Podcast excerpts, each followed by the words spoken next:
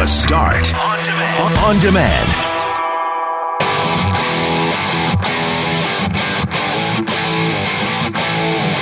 Have you ever heard of Coronation Park?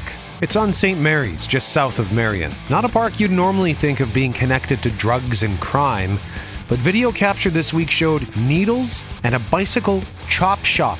We'll speak to one of the women who led the charge to get it cleaned up. Keanu Reeves is already known as the nicest guy in Hollywood. Now it seems he's even nicer, as he is being praised this week for the way he takes photos with women.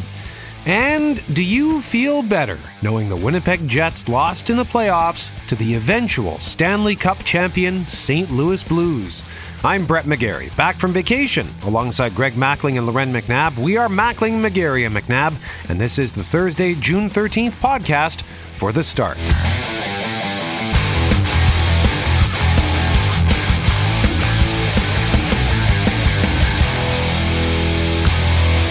Mackling, McGarry, and McNabb. Welcome back, Brett. Thank you very much. So nice to hear your voice in my headphones. Back in the saddle. See if I can shake off some of the rust. You'll be Oh, fine. must. What is it? Six days? It doesn't take long to No, set in. No, that's true. That's fair. It doesn't, especially after we pulled our. I pulled my. Been to Vegas four times now. Pulled my first all nighter. That a boy. Oh, like from when to when? like you got up that day at Uh, I think we got up at like eleven o'clock. okay, Maybe ten. and then you didn't go to bed until the following morning, like yeah, when, like on the- seven on a.m. the plane Oh wow! at- after eight eight thirty because uh, PM? yeah. Eh, No, eight a.m. The flight was at eight twenty a.m. on uh, Monday. well, you get to that point in the night, it's like four in the morning, and you're like, "Do I even bother? No, I'll well, feel worse probably if I try for three hours." It certainly wasn't our intention. We went out for a nice dinner. We went to the Eiffel Tower restaurant, so we got to we got the table front and center in the corner with a nice view of the Bellagio fountains, and then we went to a show.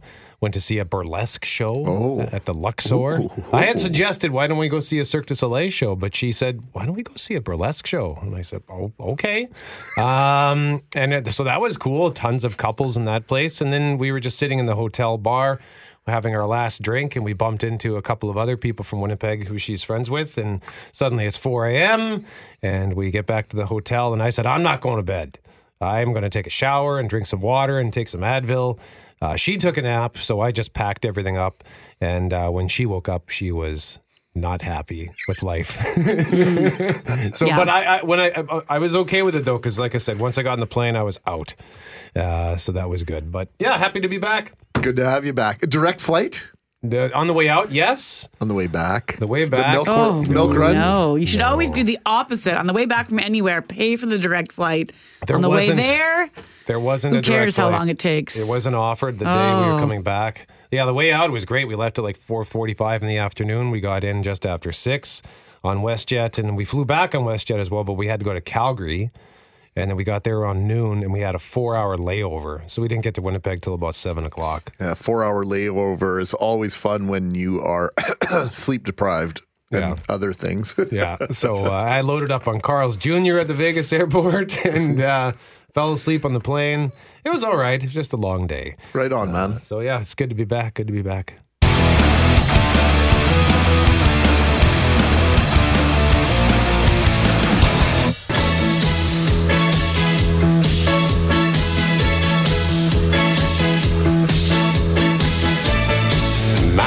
McGarry, and McNabb.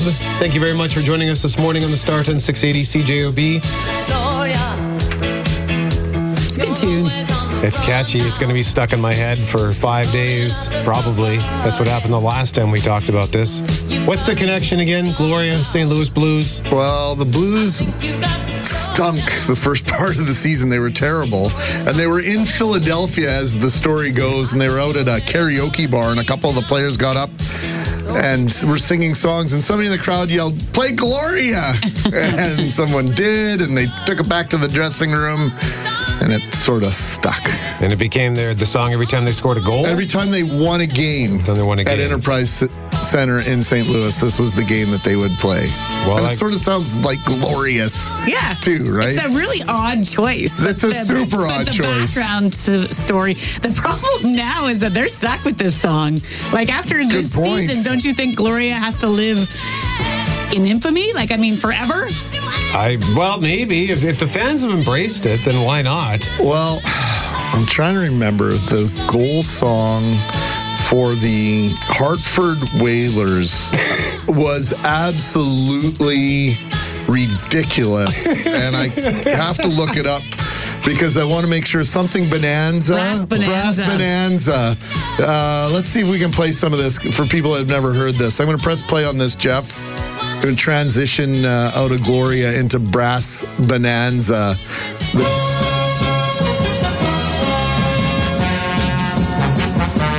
Oh, I like I like this. this. you have to be like, yeah, yeah, yeah. Okay, this part's not so great. This is more like I a. dig uh, it. You do? I, I dig it. This feels like a 1980s commercial for like some brand new product to get you to clean your house. Like, you got stains? I would love to see some team adopt the Trololo song. As, As a- their goal song? Yeah. Or their victory song? Yeah, love that tune. But this is also the sound on top of Gloria. This was the sound last night from Ballpark Village in St. Louis.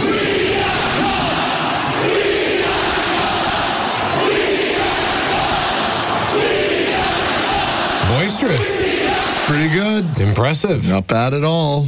Blues. Jenna Fischer's going to be happy today. Jenna Fischer, Pam from The Office, Jim from The Office. John Krasinski was the Bruins fan of that. Uh, That's right. On television couple. Yeah, we uh, played some audio earlier in the week of Jenna Fischer saying, "Come on, it's my turn. It's my Yeah, so exactly. Pam, it is your turn now. so the Blues won the Stanley Cup last night, and their worst to first story in the standings. That's like one for the ages, right? We already mentioned the the fact that parents will be tormenting their children with this story as to why you never ever give up.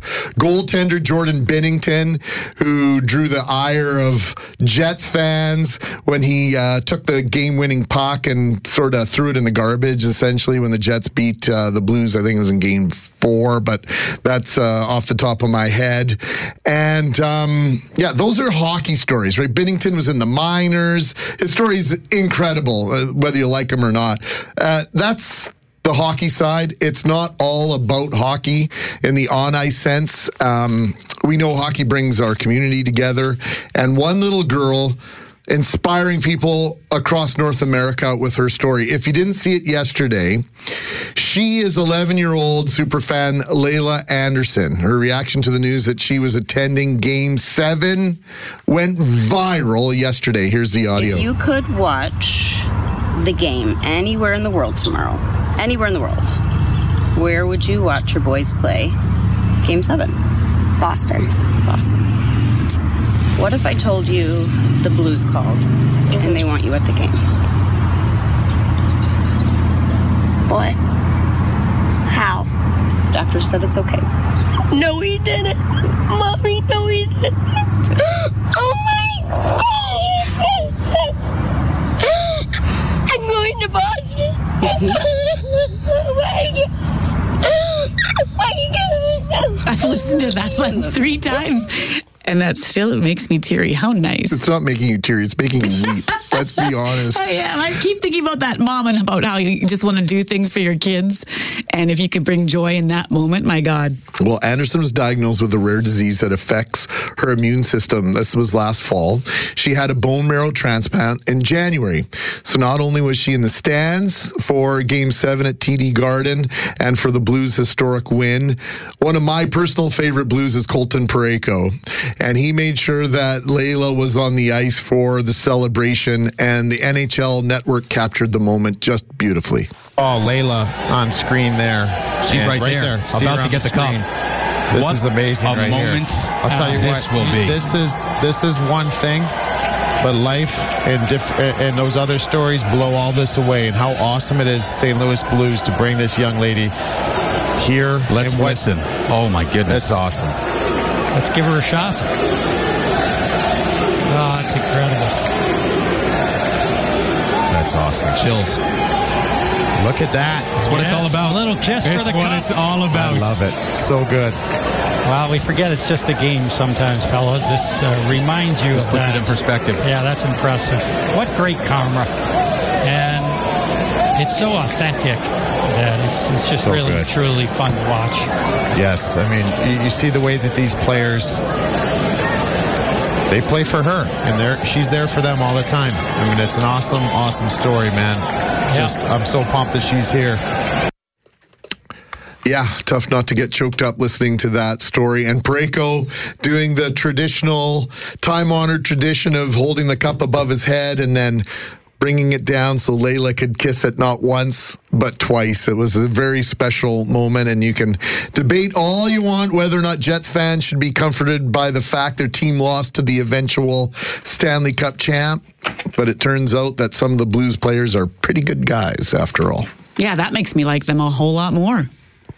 Most Canadians of ever, any team. I saw that. way, That was actually a good tweet going playoffs. around last night. Was about I think there was four Canadians on the Bruins and 19 uh, on the Blues. including Alexander Steen, Two born in Winnipeg, Thomas Steen's son, yeah, and Joel Edmundson from uh, Brandon, Manitoba, who got into, I think, all but two of the playoff games, Hmm. maybe four. He sat out. He was like their sixth, seventh defenseman. So, Hmm. uh, great story for a couple Manitobans. Uh, one at the beginning of his career, more or less, and and Alexander Steen, who is uh, not necessarily in the twilight of his career, but certainly an 11 year veteran uh, at the latter stages of his. Now, the St. Louis Blues took 52 years to win a Stanley Cup. That leaves the Vancouver Canucks as one of the two oldest teams in the league to not win. Canucks uh, and the Buffalo Sabres both Right. joined the NHL in 1970. Neither has won the cup, but that also means Cam Poitras pointed this out, and I put a spring in my step that the Toronto Blue uh, Blue Jays, Blue, uh, Maple Leafs, now have the longest streak without a Stanley Cup. Uh, they have not won since He had to, 1967. he had to go there. He had to go there. Yes. Of my favorite tweets last night, we are talking about the Blues being such good people, and the Canadians came from a global reporter in Toronto, Kamil Karamali, and he was talking about the idea that he likes to think he's a good person, but the happiness he got from watching Brad Marchand in tears last night made him realize he's not a very good person. and I was like, that's pretty funny because there's also, you know, you have that joy and you're happy for people, and then there's that odd, there's that honest part of you that's also like, yeah, I don't feel bad for you at all right now. I don't like you. Well, Marchand made a really big mistake on the Blues' second Yeah. goal. He tried to get to the bench, and then he went to the bench and set his team up for disaster. St. Louis scored a goal with eight seconds left in the first period, and they had actually had a clock going in the first period. St. Louis went 16 minutes, I think, uh, between shots in that first period. They only had four shots on goal in the first period, and two of them went in. Boston was absolutely dominant for most of that first period. It was it had to have been heartbreaking for the Bruins and their fans. Mackling, McGarry, and McNabb. Here's the headline at a website called The Takeout. Hearse stops at Burger King. trying to remember when I worked in fast food if I ever saw a hearse come through. I had a bicycle come through.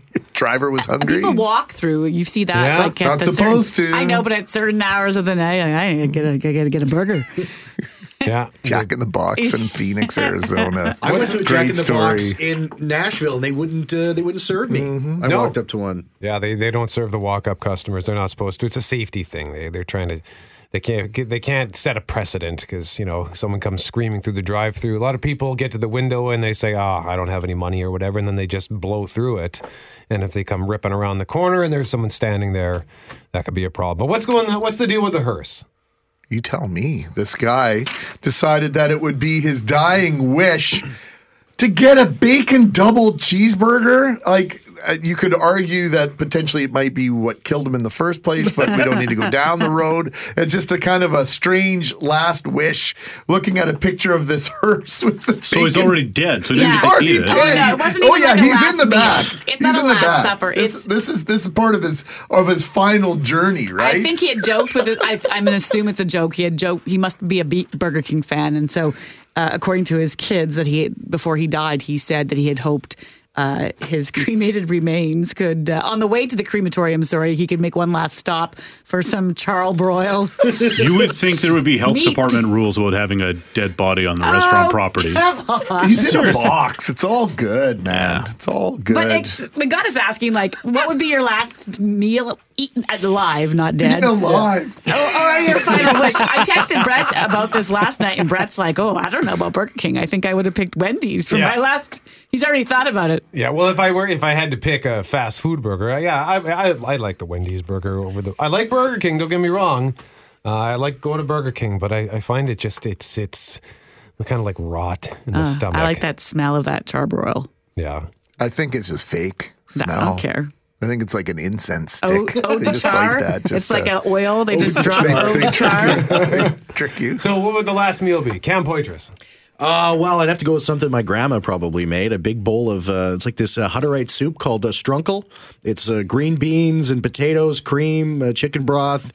Uh, it's and dill, lots of dill. It's my favorite thing on the planet. Your last meal is soup. Hundred percent soup. That's, yeah, in- Hutter- that's fascinating. Strunkel Hutterite soup for my grandma. That's Sounds 100% like something my they made meal. when they had nothing left in the house. Exactly. Yeah. It's, what do you got in the garden? Throw it in a pot and get it going. My favorite thing in the world. That's what the last thing I would eat. Sounds delicious, Jeff Yeah. Braun. Uh, I th- I got no problem with the bacon cheeseburger. I it wouldn't matter though because there's just no way to enjoy your last meal if you know it's your last meal. I would just be concerned about my impending death. Pretend, pretend you're like a puppy and you don't know that the walk you're about to go on is going to end. Oh, My gosh, What?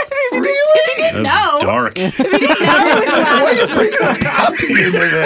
last, What's your dark heart? Hey, that dog didn't know. We're going for a walk. We're going for a walk. Sure, we're going for a walk. You know, it's kind of funny. I have zero problem talking about the guy in the box on his way Yeah, but to you're sad about internment. the dog? But the dog gets me worked up. Jeff Jeff Forche. I would like, uh, I don't know, maybe lobster, shrimp, some kind of pasta, Caramelized onions. caramelized. You, you gotta have the caramelized onions. it's not a last meal without caramelized onions. Will that be on your tombstone? It's not a last meal without Yes. caramelized onions. Put that on there, Put it on a please. t-shirt. What about you, McNabb? Uh, I think it would. Ha- it's a, it's a hard one for me, but I think it would be something like in nachos or chip related, just some pure salt crunch. It's a snack. Yeah, but I like I often am always like, who wants nachos for supper? And everyone's like, that's not a meal. I'm like, oh yeah, it is. yeah, something like that. Like volcano nachos from Margaritaville. Yeah. it's like a like a bit- would you want a mountain of them? No, I like like I like just minimal, a little bit of meat. You don't have to worry cheese, about the green onions. I'm not worried eating about them. that. I like to have I like, and it has to have some guacamole. But a good plate of nachos is like my favorite thing. Mackling? Uh, well, it's funny that Cam mentions uh, basically a meal that was derived and made from what's left over in the cupboard. And I've got a good friend from Newfoundland, and he says, Yeah, we used to have lobster sandwiches for lunch every day. Mm. It was like, you know, poor people's food. My favorite food is lobster. So it would be steak and lobster, probably a strip loin, a medium rare. steak would be good too, yeah. and real butter. It's got to be real butter. And don't just bring me like the hot butter in the side dish. Like it's got to have the flame underneath it, so it's continuously burning. Double stuffed baked potato and uh, sourdough bread. Sound good? Couldn't complain It's about actually that. whole, Yeah. that actually sounds that's- really yeah. good. I'm That hungry right sense. now. Yeah, this is making me hungry. I'd probably go with the meat lovers pizza from either Santa Lucia or the carnivore Oh, from now, Tony's Pizza. now I'm thinking pizza. I made some bad choices today. yeah, when I got back from uh, from my trip, the first thing we did was call Santa Lucia. We're like, we're hungry. We need some pizza. We had pizza three times, but we're going to have some more pizza, and we called Santa Lucia. Awesome. And uh, that would, I think, that would be it because I could eat pizza every day. I have to read this text message. Okay. I think it's directed at Loren. Oh, I know it is. Darkest thing I and in capitals ever heard on your show. LOL. I'm telling John Wick.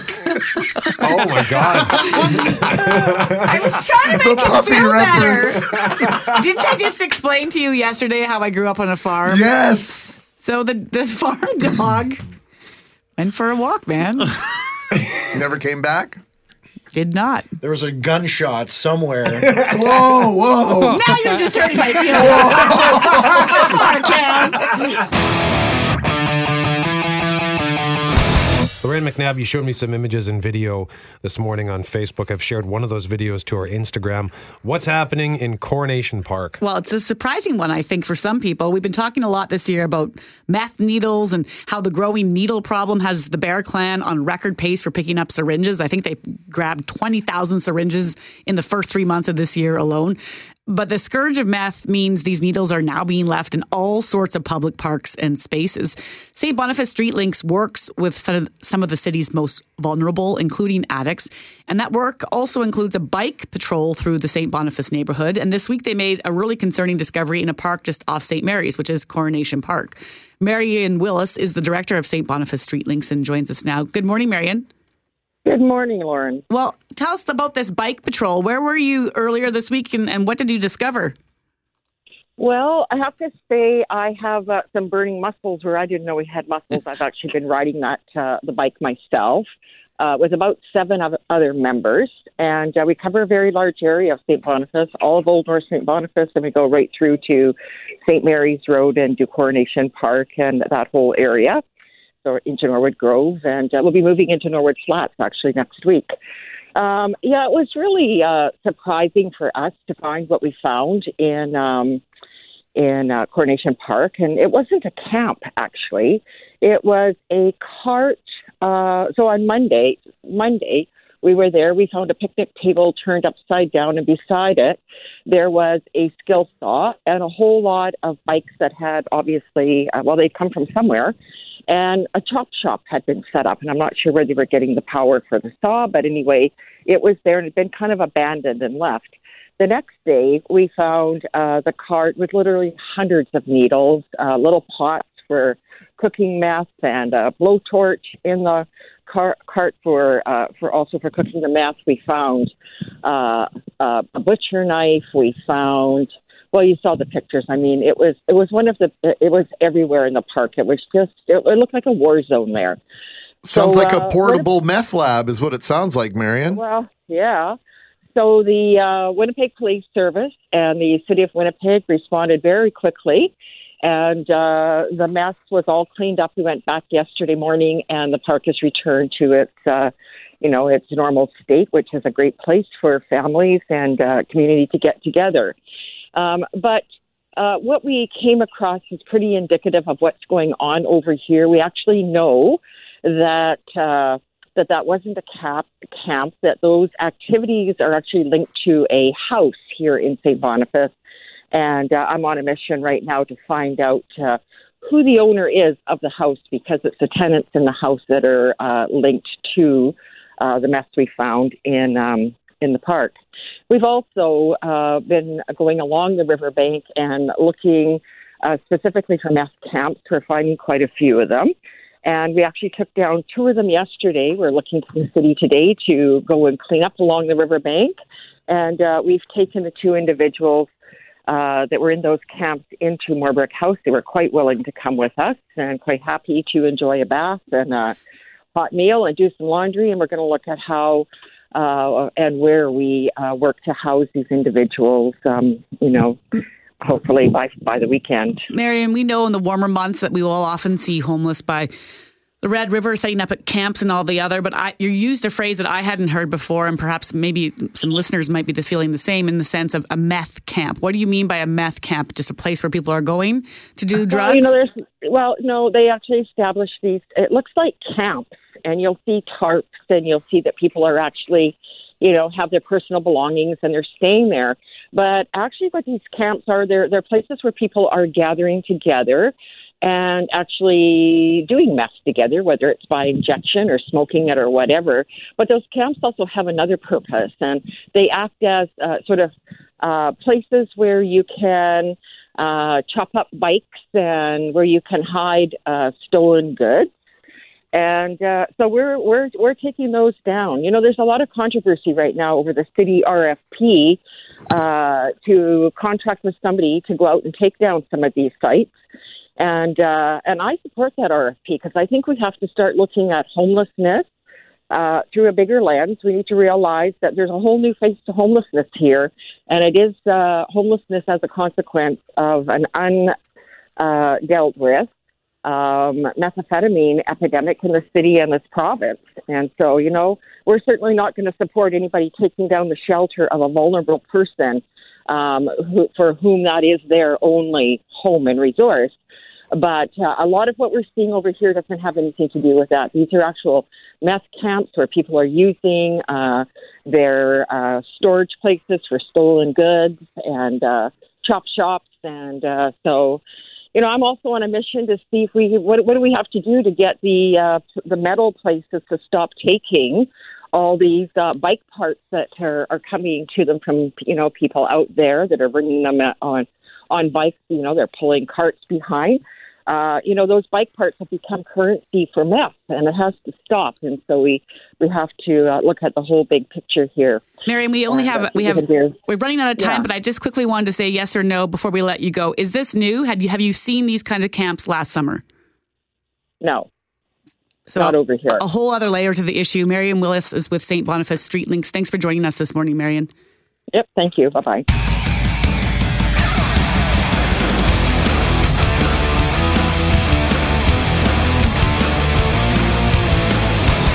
Mackling, McGarry, and McNabb. Keanu Reeves, star of John Wick, Chapter 3 Parabellum, came out last month. It's an excellent film. He popped up by surprise on a Netflix movie I watched uh, a couple of last week called Always Be My Maybe, where uh, he plays sort of a, a heightened version of himself, Mhm. like a real jerk But version it's of himself. Keanu, like as Keanu, but But he's not Keanu. Okay. Because Keanu Reeves is renowned for how nice, Nice he is, is. yeah. And in this movie, he's a complete doofus. Well, how about this? Yesterday, I was on social media and someone posted footage of Keanu Reeves on. You know how they used to interweave Canadian montages and little vignettes of stuff, kids on farms and whatnot on Sesame Street? Yeah. Mhm. Keanu Reeves was one of those kids. On Sesame Street? Yeah, it used to be on the CBC and in some other show. Oh my and I'm like, I'm going, geez, I, so, I think I remember that because I think Keanu Reeves is what, 52? Yeah, somewhere around there. So, you know, we're the same vintage more or less. so I, I, I remember him doing these little these little interjections and uh, who could forget when he came to Winnipeg to play Hamlet. So there's a genuine connection, I think, uh, with Canadians and Winnipeggers with Keanu Reeves. And I think uh, the respect factor might go up a couple notches for folks after we tell them this uh, story that's also being revealed on social media. The headline at globalnews.ca, and you could read more about it on 680 CJOB's Instagram. We've linked it to our story. But the headline is Fans Praise Keanu Reeves for how he takes photos with women. And I've never looked closely, but somebody pointed this out and they sent out a tweet which captured a lot of attention and uh, just says, LOL, Keanu ain't taking no chances. And it's they've they've captured four pictures of him with various women. One of them is Dolly Parton. And he in all four of the pictures they point to the way his hands are. So he might have his arm around the woman, but you can clearly see his fingers are kind of sticking out. like his hands them. not really touching them. Yeah, I would say more his hands or his arm is behind them as opposed to around them. He's they're in his aura, so to speak, in his wingspan. But yeah, he's got he's got a no go zone, uh, and, and we can only imagine or believe that it's because uh, he's being respectful. Yeah, there are some that are that are wondering if it's because of the Me Too movement and maybe he just isn't looking to take any chances, but others are saying, well, that might be going a little bit far. He could be also, they, there's speculation. He's a person who's pretty aware of personal space. I can imagine if you're a celebrity, uh, people take liberties in the sense of like you're so well known to them that you might go in and hug them before you even, even know who they are. You put your, you know, you give them a high five because celebrities to us, we see them all the time. And Right, so they're like friends. So they they feel like your friend. I can imagine that as a celebrity, you might get, um, like, I don't want to say inappropriately touched, just don't touched, right? Like, Yeah. stop touching me, right? So he might be just very aware of the personal space. But we were talking this morning just about the idea in general about how conscious we all, I think, are more, Brett, in terms of how, you know, if you pose for a photo, should you really be putting your arm on someone's shoulder or should you be putting your hand on their back or where should you be placing everything to be respectful of, of their space too? When women, uh, we have guests come into our studio sometimes, and we'll get pictures afterward to post to social media. And I always feel I never know what where to put my hands. Do I put it around you? Do I? I'll, sometimes I'll just end up kind of propping my elbow elbow on their shoulder, just because I'm Greg. You and I are both tall guys, and that often works for the height. It's just like, well, this is a good resting spot. I'll put my ar- arm there. But if uh, it's a taller woman.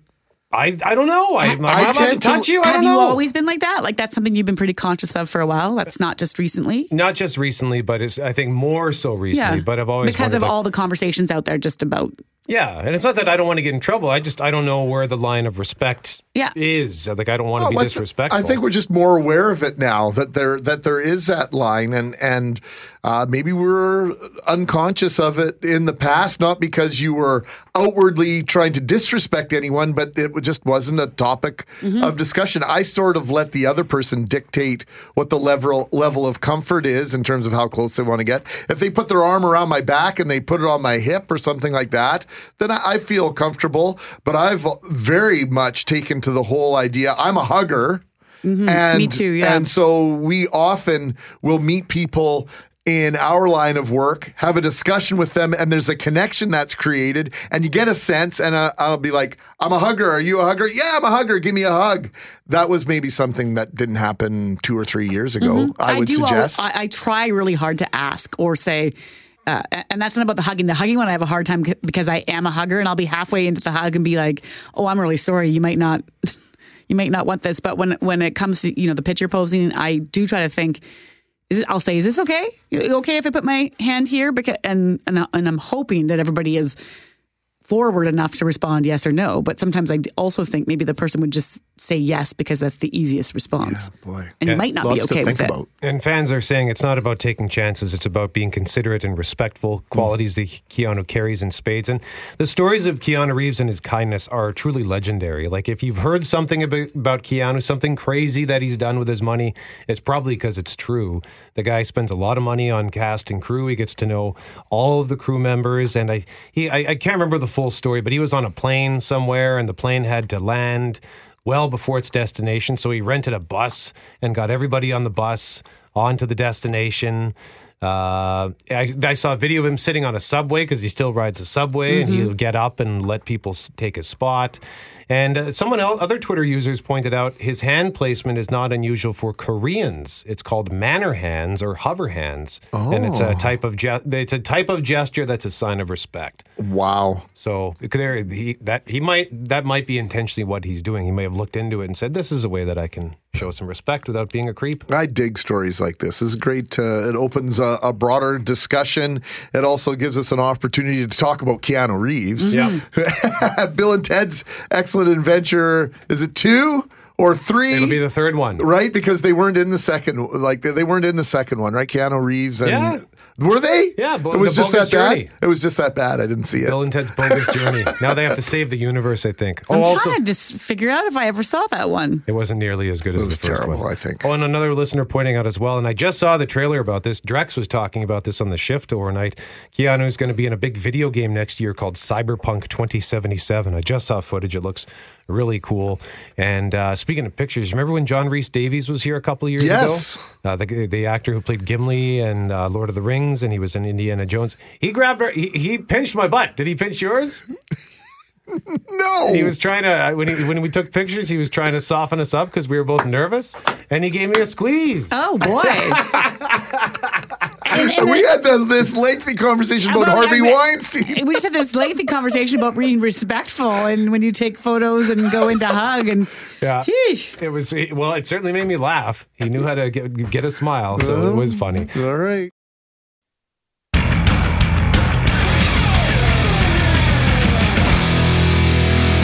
Last month, I believe it was when we had an interview with the union representing a lot of the prison guards and the correction officers, and they were talking about a rise in violence in the prison. And in their opinion, part of that had to do with new legislation that meant that they could no longer put prisoners in segregation or 24 hour isolation. And now we're hearing that this new law that was supposed to come into place Tuesday is actually changing. Faced with the prospect that segregation is about to become illegal next week, the federal government asked Canada's top court, the Supreme Court, to delay or put an urgent stay on an 18 month old ruling that has declared segregation unconstitutional.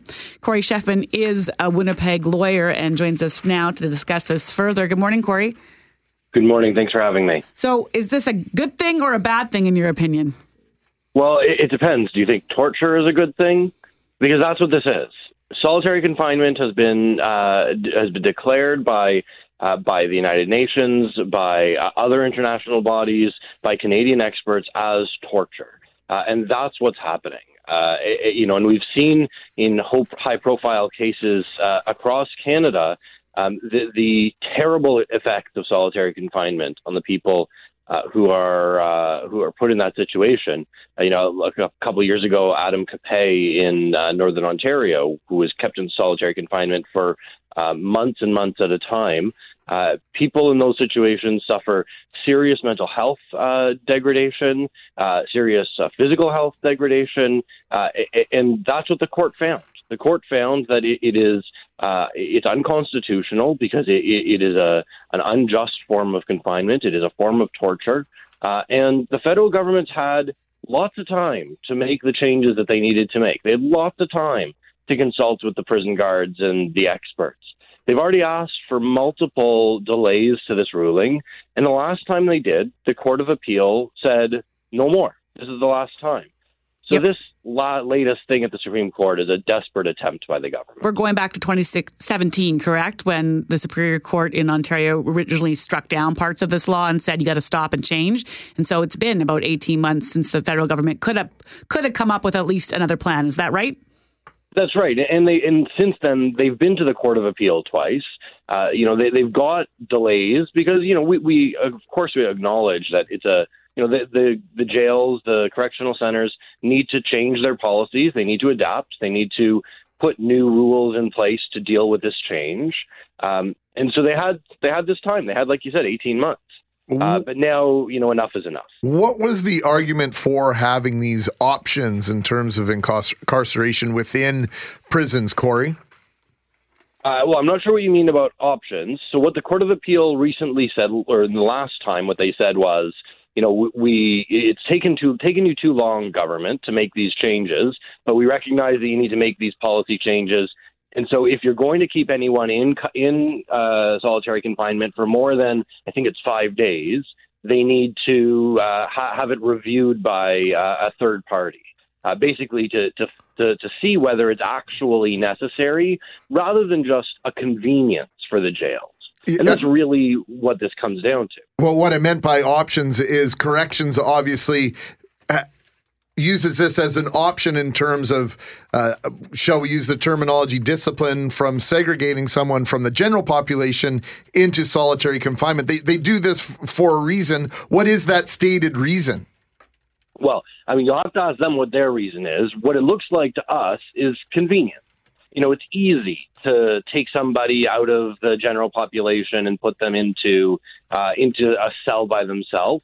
Uh, the problem is that co- what comes with being in that cell by themselves uh, is uh, extremely limited uh, time outside, uh, long periods of time with the artificial light kept on. I mean, all of these things that we think about as as torture. Uh, and the problem is that what we fear is that the you know, and what the court uh, seems to have been in, saying is that uh, the, the the correctional institutions have been using solitary confinement as sort of like a convenient you know way of uh, controlling the population. And this comes down to something that probably one of the only things that I'm going to agree with the the uh, guards on, and that's that the jails are overpopulated, grossly overpopulated, and so that leads to unsafe conditions for the guards and for the inmates, and it leads to these sort of slapdash solutions. Corey, what do you say to somebody who says, well, if you got yourself into prison, if you get thrown into the hole, into solitary, too bad? Well, I, I would. I think the answer is actually pretty straightforward. Seventy percent of people in Manitoba jails haven't been convicted of a crime. They're not serving a sentence. They're not guilty of anything. They're there because they're waiting for trial. So I would say that I'd say to you that nearly three out of every four people there is being, you know, quote punished for something that they're not actually guilty of.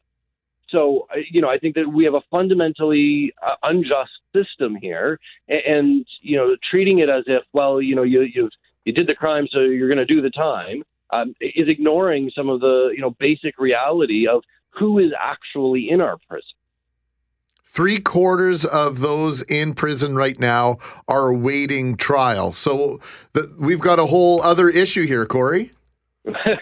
you, you've, you've got that right. Seventy percent of people in Manitoba jails are are are not serving a sentence. They're there on remand, uh, either awaiting bail or uh, or denied bail. The other important number to keep in mind is that 80%, yes, 80% of people in Manitoba jails are Indigenous. That's not because uh, Indigenous people commit 80% more crimes than everyone else. It's because we've got a real, a number of real problems in Manitoba jails. Uh, and so when you think about, you know, what happens when we're using solitary confinement, well, it's Indigenous people who are being overly, you know, um, uh, overly victimized by these by this this torture. Because again, that's what solitary confinement is. It's torture. Corey Shefman is a Winnipeg lawyer joining us live on CJOB. Corey, thank you for this. We appreciate it. Thanks for having me.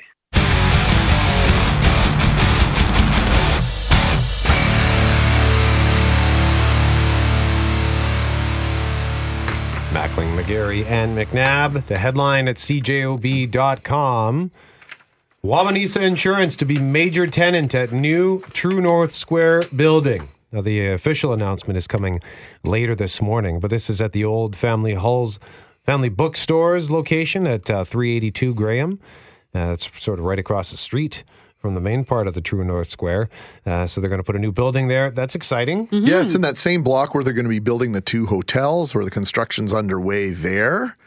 If I'm picturing it right, That's and I had yeah. the and I had the map, uh, the satellite map, just to confirm. And uh, according uh, to our reporting, True North's real estate arm and James Richardson and Son will own the new building, and it will also result in the demolition of the Royal Winnipeg Ballet Parkade. I've seen some conversations going on online concern about whether or not the Royal Winnipeg Ballet residents will be affected by this, but nothing that I have read has confirmed or denied that the residents uh, would be affected by this construction. Because if you look at that Hull's store, it's quite narrow. It's quite a narrow strip of real estate. So it'll be interesting to see the conceptual designs of this. I'm anxious to see how many stories tall this building's going to be, et cetera, because they're creating quite the cluster. If you include the Manitoba Hydro building, and then of course True North Square, and then the the two um, towers for the hotels that are going to be built. That's underway. That's uh, quite the two or three block area that is uh, becoming a, a hub of activity in the downtown. If you haven't been down there for a while, it's worth a walk around. And, and you know, the next time you even get to Bell MTS Center for a concert or something this summer, just go a little bit west and, and go through that area because the dip, the change it makes on a ground level of the landscape around you, it starts to have that big city feel. No question about it. You know, I, I've often in my head compared Lakeview Square, the development just, uh, I guess it's south of the Delta. Well, it's part of the Delta. Lakeview Square had the Delta Hotel, then they've got the two holiday towers, and then there's also a, a building that's more for commercial uh, on the n- southwest corner. Uh, that would be, I guess, Carlton and York across from the convention center. And I thought, how, how is that any different? You know, there's a public space within that development, but the public space far more inviting at True North Square. It- It's much more open. I think you would feel much more safe. There's a there's a diagonal uh, appeal to it because it, it it connects certain things as opposed to just being stuck in the middle of these four tall buildings. So it's not anything that's not been attempted in the past, but I think they're doing it the proper way here. And I like that one of the buildings from the side looks kind of like the province of Manitoba.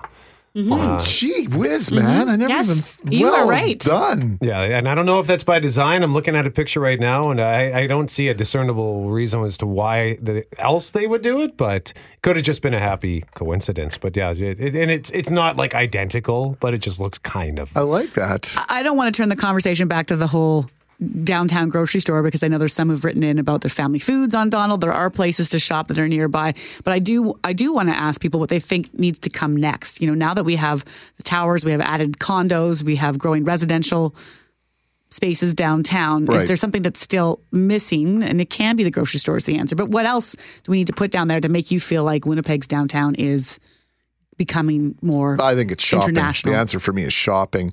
There's some great shopping in the Exchange District, but so much of the shopping has disappeared from the south side of Portage, where boutiques and whatnot. You know, Montreal, I was blown away. They've got the whole underground city in Montreal.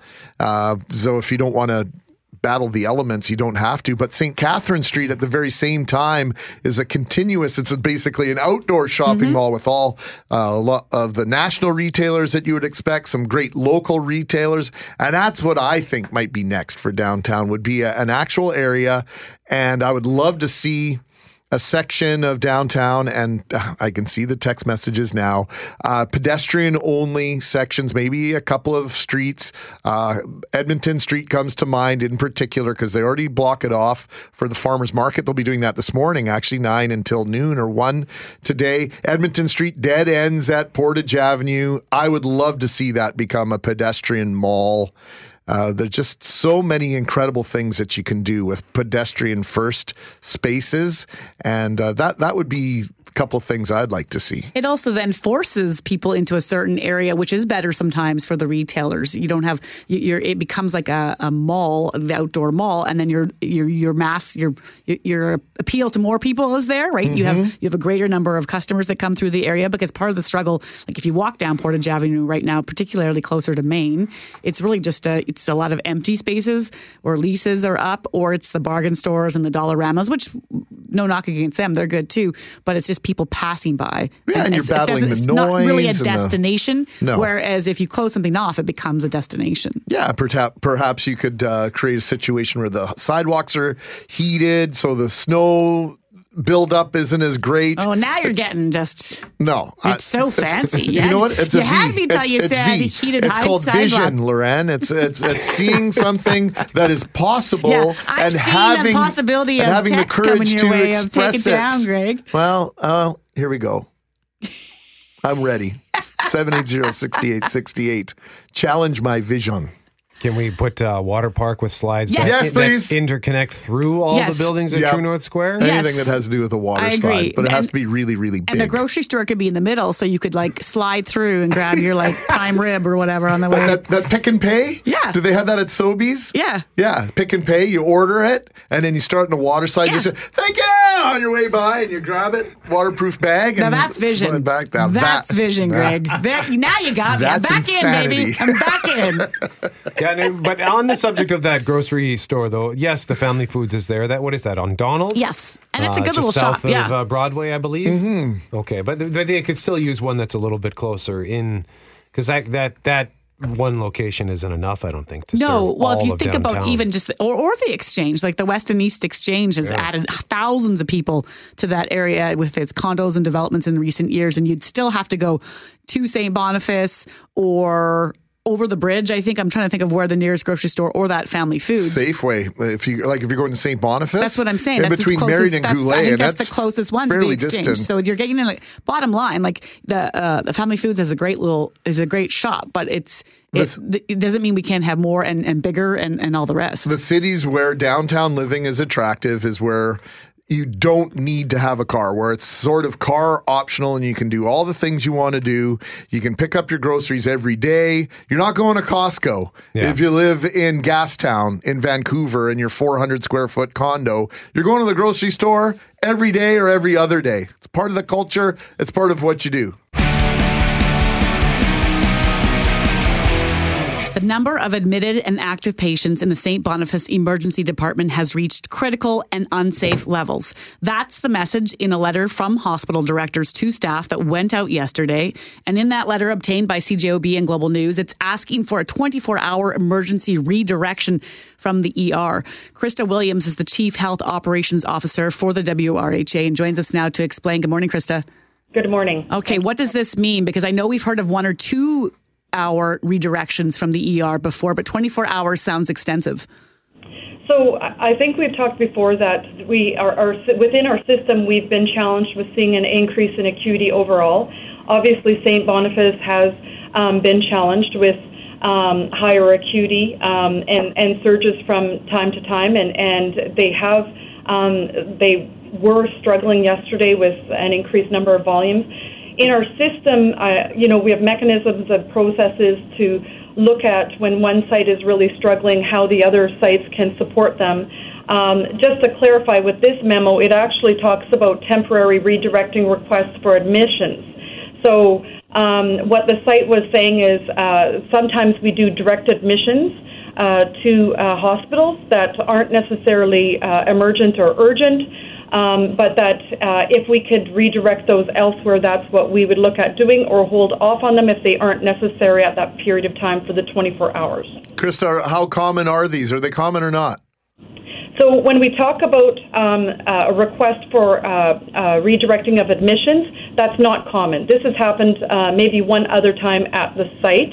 Um, but just to be clear, also, though, we do have a separate process in our system, a safeguard, when we're talking about ambulance redirections, which which uh, there is a regional policy on that, and that's to ensure that patients that need emergency services always get to them um, in a timely way when I if I'm listening right now and I hear the term reached critical and unsafe levels at a hospital, and then I also hear that this has only happened one other time before, I'm I'm left to be extremely worried if I'm being honest and, and wondering uh, if this is just sort of a sign of more things to come with a system that is in flux. So what I would say is that. Um, we worked together very collaboratively with St. Boniface to manage the um, surge that they had in the patients and the admitted patients. Uh, we worked across the system to make sure that um, other sites helped out yesterday. Um, so eh, there was a lot of work that was done with uh, supporting uh, St. Boniface to make sure that they could provide safe care in that emergency department. Um, and we will continue to work very closely with St. B um, as we have each day when they are dealing with challenges. We're there to support them, and the other sites will also support them through these uh, challenging times when they do see these surges. Uh, Krista, are we out of this emergency situation or are we still in it? Uh, we've been in contact with the site and um, they are planning on. Um, uh, uh, they are expecting that this afternoon that this would be deactivated when it comes to, we've heard a lot about morale at the, hosp- at the, hospitals recently, Krista, and I just think it needs to be addressed because the morale of patients is also low. We're getting texts right now from people that say they're just waiting far too long for care in ERs, even with all these changes that are supposed to make things better. So it's it's a pretty big question, but it doesn't feel like it's getting better. And and when can we see ourselves coming through or finding the light at the end of this tunnel? Well, you know, we've once again we're going through big system change. Um, we're trying to support the staff as much as, as we can through this. We've made some adaptations to our plan, our Healing Our Health system most recently.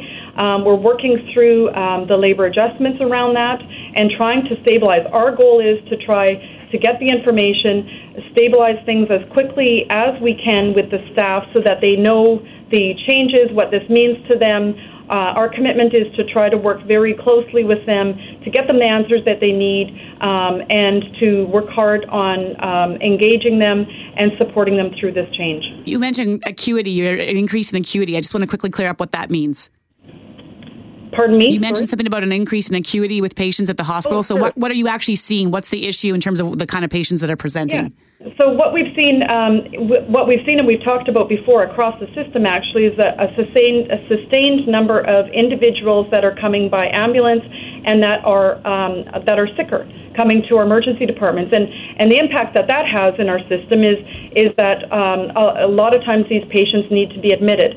Um, so that puts a lot of pressure on our emergency departments, and I think one of our strategies that we're working on right now um, as, as a critical priority and just finalizing is we're adding additional beds. They're, they're, they're temporary beds, but we're going to add those beds um, to the acute care sites um, to support us, and not only for the next month, but we're looking at, uh, at adding those additional beds for a period of possibly up to a year, just as we're going through transition to help manage these surges even a little bit more. Sites have always opened up over capacity beds or additional beds, but this is giving some more stability to the system to help us through these transitions.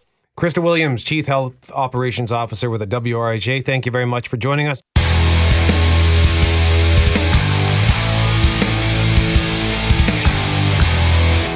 Mackling, McGarry, and McNabb. Very excited about this next conversation, Greg. And you've set it up here for us. Why don't you get us started? Well, our next guest has been to a part of the world most humans have been avoiding since April 25th, 1986. I'm pleased to report that the situation in Chernobyl is stable. In terms of radiation, I'm told it's the equivalent of a chest x ray. No, Chernobyl is on fire.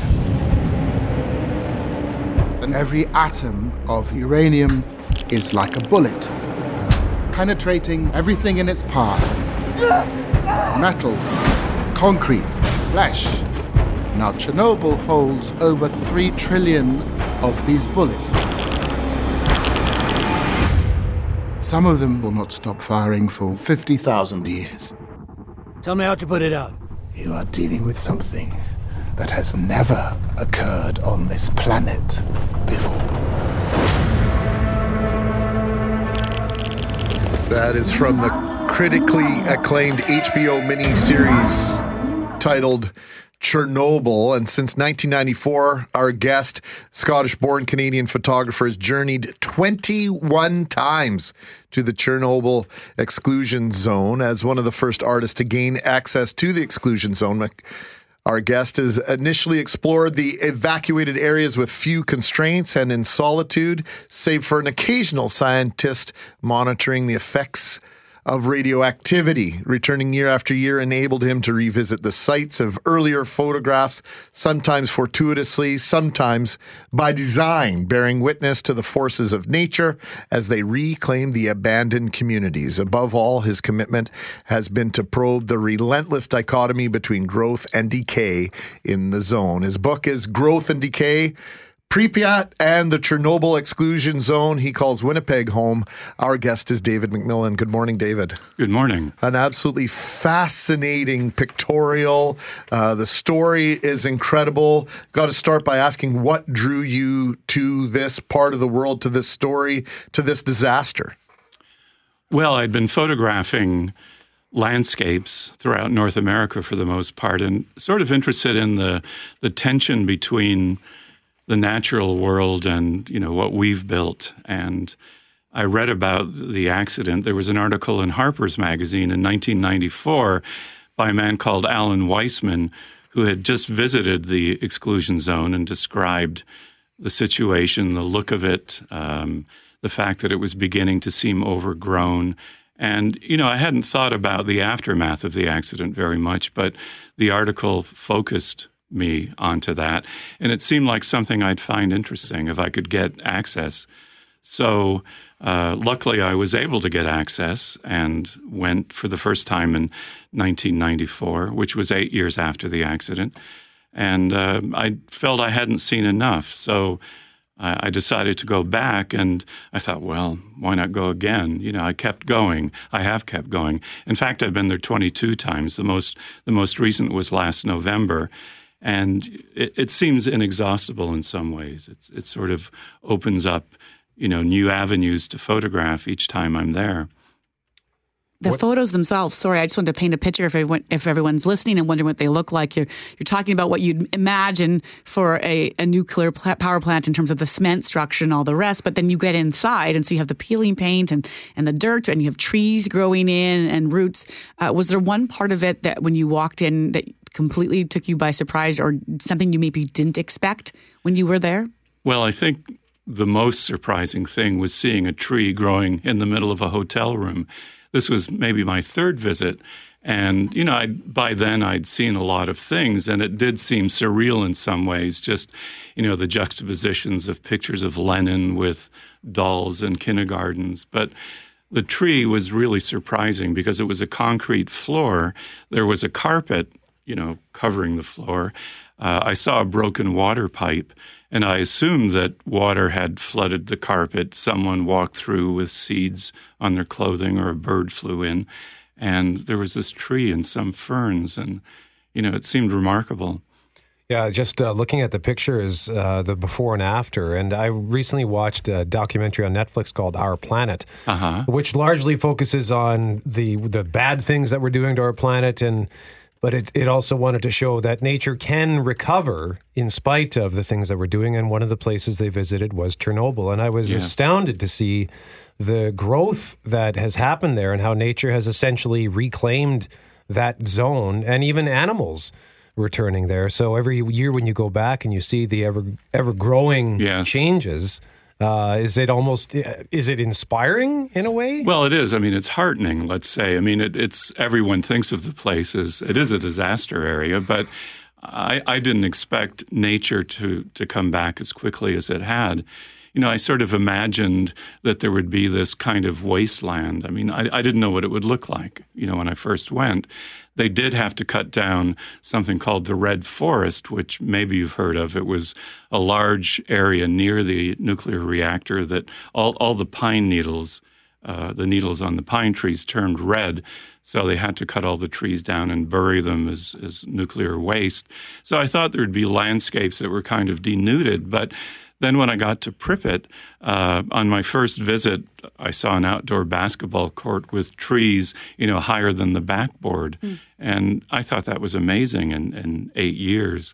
I ended up speaking to someone who was in charge of forestry there, and he really was non-committal about whether radiation stimulated some plants, but I think certainly with pine trees it has. I mean, they're corkscrew needles and and sort of excessive cone production, but for the most part, yeah, the the the fact that there's such substantial growth and now you know within buildings. Um, I'm sure in a few years, well, in a few decades at least, you won't know whether you're inside or outside in that city. Are there any protocols you have to go through in order to to go to the exclusion zone to to leave and, and yes. any concerns for your health? Well, so first of all, protocols. Originally, it was somewhat challenging. I had to have a visa and um, permission from the person administering the place. And even today, you have to go through to get to Pripyat. You go through a series of three checkpoints. And to get out, you have to go through a radiation detector. I mean, you stand on this thing. Uh, but it's much easier today. You may know that they're tourists. I mean, they're they're flocking to the place, and I think this HBO series is mm-hmm. going to. I mean, I, from my point of view, it, it's a challenge. If I'm there and I see a busload of tourists, it's it's like a, you know it is like a black Disneyland of some sorts. People are going to take selfies and you know show their friends and sort of forgetting what it really represented. But I guess I have to conclude that if if I'm there, I guess I'm a form of a tourist myself. I can't really you know condemn those that want mm-hmm. to do what I'm doing. But as far as health concerns, it's uh, you know I was aware of, of the harm that could happen because of radiation. Um, the people that drove me around and you know interpreters and things knew the areas that were the most contaminated. So you know you don't linger if you can help it. Uh, in some cases they'd say well you, you should throw your shoes away after an area i'd been in. But there was no special clothing. I mean I, I met people who told me i should have changed a couple of times in you know clothing depending on where I was. The only for the first five years or so, you had to change out of clothing they issued you that wasn't protective, merely clothing that you wore when you were in these contaminated areas, and you changed into your street clothing for you know dining halls and and things like that. So. You know, I've been there well over 25 years, going for over 25 years, and you know, who knows uh, as far as I'm concerned, it's been no problem. Our guest is David McMillan. He is a Winnipeg photographer and now author. He's put together a book called Growth and Decay Pripyat in the Chernobyl Exclusion Zone. And a lot of people talking about Chernobyl of late because of the HBO miniseries, which we mentioned. It's the highest rated TV show of any in history on imdb.com with a 9.6 rating. Uh, David, have you watched Chernobyl? Yes, I have. Did they get it right? Well, of course, I wasn't there in 1986, but the the the set decoration is amazing. I mean, the even down to the eyeglasses that people are wearing. I mean, it, it was very much like what I saw eight years later. You know, both the, the way the people dressed and the color of the you know the interiors. Um, the recreation of of the reactor itself, I mean, from the outside was really spot on. So I've only read one criticism. It was by a Russian woman who felt that the series failed to adequately address class distinctions, even though you know there were supposedly none. You know there were all these layers of class that didn't seem to occur. But that that's a, a minor quarrel. The the physical look of it seemed really accurate.